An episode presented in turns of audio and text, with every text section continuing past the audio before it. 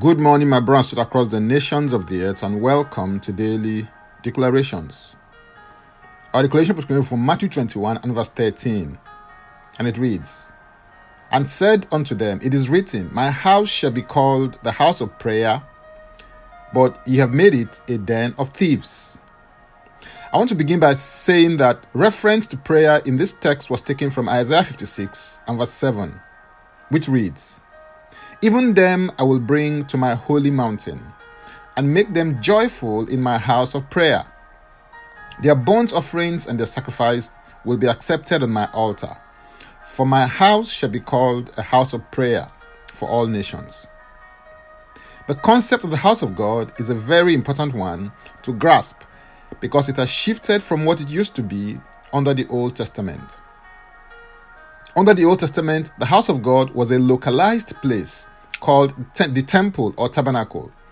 But in the New Testament, believers are now the house of God, both on an individual and corporate basis.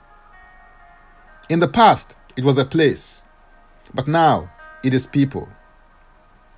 This is clearly corroborated by 1 Corinthians 3:16, which says, "Do you not know that you are God's temple and that God's spirit dwells in you?" 1 Peter 2:5 also declares, you yourselves, like living stones, are built up as a spiritual house to be a holy priesthood, to offer spiritual sacrifices acceptable to God through Jesus Christ.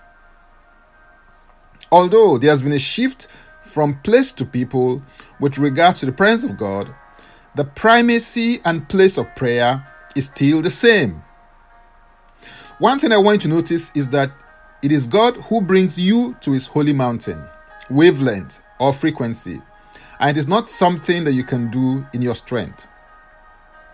He does this by making you unsatisfied with where you are and what you are as He woos you to His presence. God's will for His people is to be a people of prayer. Jesus said in Luke 18, verse 1b, that men ought always to pray and not to faint. Prayer is the manifestation of total dependence and reliance of God. It is having audience with God, and it ought to be a dialogue and not a monologue. Prayer is to the child of God what oxygen is to the body. Your healthy existence depends on it. One of the benefits of prayer is that it makes you to develop a strong spirit, thereby increasing your spiritual strength. As far as Samuel was concerned, prayerlessness is sin because he said in 1 Samuel 12:33, Moreover, as for me, God forbid that I should sin against the Lord in ceasing to pray for you, but I will teach you the good and the right way. Prayer is your hotline to God. In Psalm 115, verse 16, the Bible says, The heaven, even the heavens, are the Lord's, but the earth hath he given to children of men. In prayer, you have the rare privilege for granting earthly permission for heavenly interference. Heaven has an agenda that it wants to execute on earth, and to do that, it requires agents who will act as access points on earth. In prayer, you partner with the agenda and current emphasis of God that He wants to execute on earth. The point is that real prayer provides a platform for divine intervention on the earth. Although in the day and time that Jesus spoke, he was making reference to a physical temple, today, as a child of God, your body is a temple of the Holy Spirit.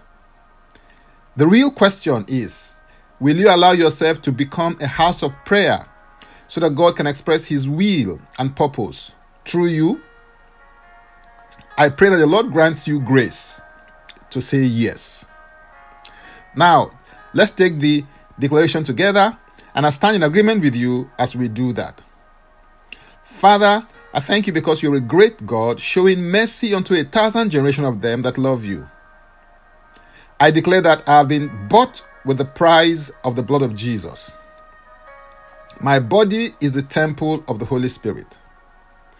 I dedicate my spirit, soul, and body to you. I decree and declare that the agenda of God finds expression through me to the world. I declare that I'm a person of prayer and my heart is an organ of spiritual transaction that advances the agenda of God on earth. In Jesus' name, Amen. If you'd like to receive eternal life, which is a God kind of life, please say this prayer after me. Father, I come to you in the name of Jesus. I believe in my heart that Jesus died for my sins according to the scriptures. He was raised from the dead for my justification. I declare that Jesus Christ is my Savior and Lord. I am a child of God. Thank you, Father. In Jesus' name, Amen. If you've just prayed this prayer, please send an email to info at ignitedailyinspirations.com. That is info at ignitedailyinspirations.com using next step as a subject so that I can help you grow into maturity in Christ. You can subscribe to Daily Declarations podcast by going to Linktree and type in Francis Ubeyeku. And Francis Ubeyeku is a single word. simply click the link and it will take you there. If you've been blessed by this or got some value from it, please use the share button.